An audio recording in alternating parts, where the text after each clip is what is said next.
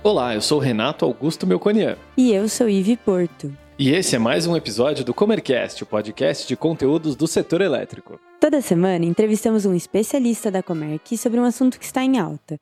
E também falamos as principais notícias da semana. A gente sabe que existem diversas formas de reduzir custos com energia de uma indústria, um comércio.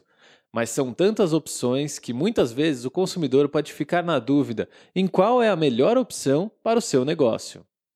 Hoje trouxemos aqui o Yuri Kausch-Gruber, gerente da Comerc Esco, para nos contar como a eficiência energética pode ser uma solução muito vantajosa. Yuri, seja muito bem-vindo ao Comercast. E para começar, eu queria pedir para você contar um pouquinho para a gente quem é o Yuri no mercado de energia e qual a sua formação, carreira e trajetória aqui na Comerc. Tudo bom, Renato? Bom, o Yuri é engenheiro eletricista com especialização em energias renováveis e eficiência energética. E eu comecei minha carreira com gestão de implantação de usina termoelétrica. Também fiz uma boa parte de substituição de iluminação pública, uma parte mais técnica.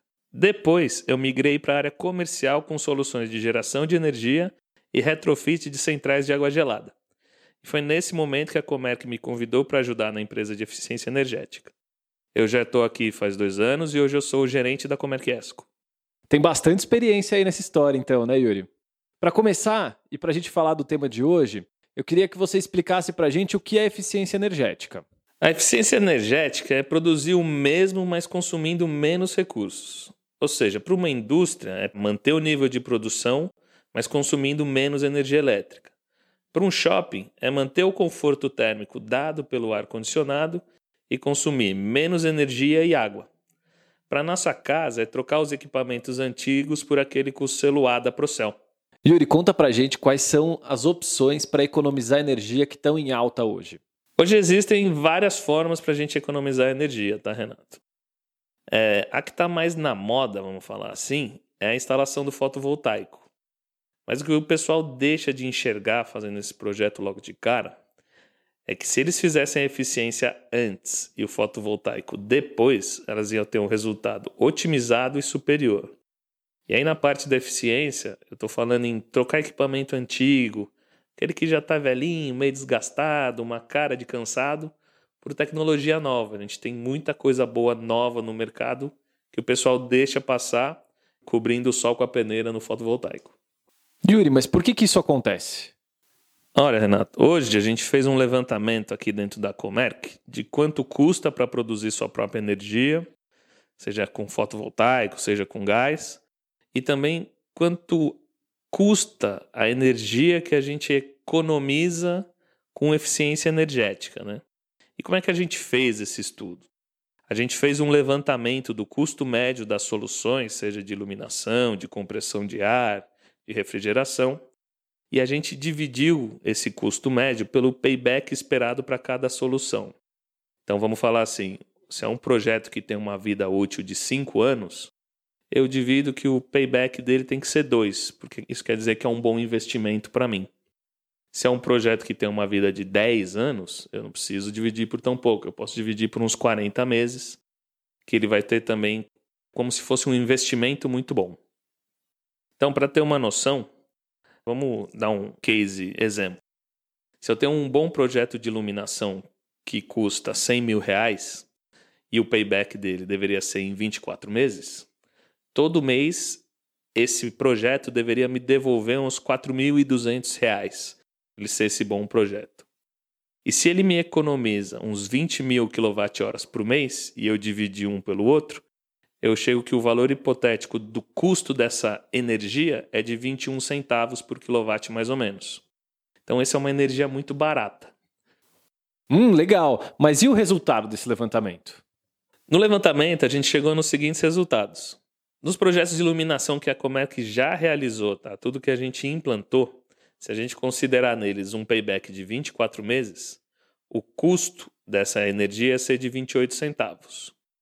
Nos outros projetos de compressor, ar-condicionado e motorização que a gente realizou ou está para realizar, se a gente considerar um payback de 40 meses, porque esses são projetos que têm uma vida útil um pouco mais larga, para compressores a gente chega em 26 centavos e para o ar-condicionado e para os motores 33.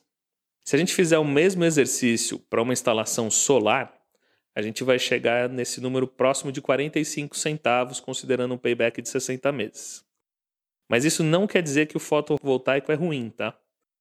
É, imagina assim: se tem um consumidor pagando 50 centavos na conta de energia, todas as soluções para ele iam ser muito boas. Mas ele deveria primeiro fazer eficiência, ou seja, ele vai otimizar o consumo dele, e depois ele faz a autoprodução de energia. Ele vai ter um ganho melhor no projeto como um todo e ele otimiza o investimento no fotovoltaico, ou seja, ele não precisa investir tanto para cobrir algumas partes que são desperdício de energia. Entendi. Então, o primeiro passo sempre pensar na eficiência energética. Para finalizar, conta para gente como funcionam os serviços da Comerc Esco, que faz projetos de eficiência energética para diferentes perfis de clientes. Exatamente. Aqui na Comerc a gente preza muito pela experiência do cliente.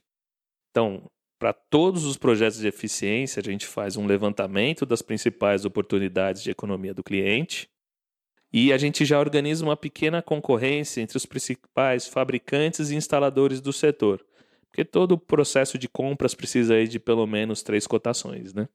Depois dessa concorrência, a gente mostra o resultado do custo-benefício de cada solução. Então, a solução do fabricante A, a solução do fabricante B, a solução do fabricante C. E a gente apresenta isso em duas alternativas comerciais. Caso o cliente queira comprar os produtos diretamente dos fabricantes instaladores, e a outra, caso ele tenha interesse em alugar essa solução através da Comerc. E nesse tipo de alternativa, ele não precisa desembolsar nada no começo e ele acaba pagando a Comerc com o que ele economiza de energia. Então vamos falar assim: o cliente economiza 100 com o projeto e ele precisa pagar 50 para a Comerc, ficando 50 para ele, você tem investido nada no princípio. Muito obrigado, Yuri. Obrigado, pessoal, e um bom dia, boa tarde para todos. E agora, vamos às principais notícias da semana. A Agência Nacional de Energia Elétrica deverá avaliar, em breve, uma proposta que prevê redução nos custos adicionais gerados para os consumidores devido ao acionamento das chamadas bandeiras tarifárias na conta de luz. Se aprovada, a mudança entrará em vigor ainda no ciclo 2020-2021. O portal de notícias G1 informa que a cotação do barril do petróleo tem mostrado alguma recuperação nos últimos dias, após a queda de mais de 20% desde a máxima atingida em janeiro, em função do impacto provocado pela epidemia de coronavírus na economia global. O jornal O Globo publicou um estudo chamado Emissões: O mundo tem quatro vezes o trabalho e um terço do tempo sobre a necessidade de redução das emissões globais de gases de efeito estufa. O artigo explica que, em 2010, a comunidade internacional intensificava as discussões sobre a necessidade de se reduzir à metade as emissões globais de gases de efeito estufa até 2040. Dez anos se passaram e as emissões não diminuíram, mas aumentaram em 14%. Mais uma vez, vemos a importância do Brasil investir na matriz renovável para o sistema elétrico. ANEL e Banco Central discutem QR Code na conta de luz. O recurso tecnológico vai se somar ao código de barras já utilizado para pagamento nas faturas. A tecnologia já é usada por distribuidoras em aplicativos de celular. Gostou desse episódio? Ficou com alguma dúvida ou tem alguma sugestão de tema para o Comercast? Mande para a gente em faleconosco.comerc.com.br ou nas redes sociais. Até, Até a próxima. próxima.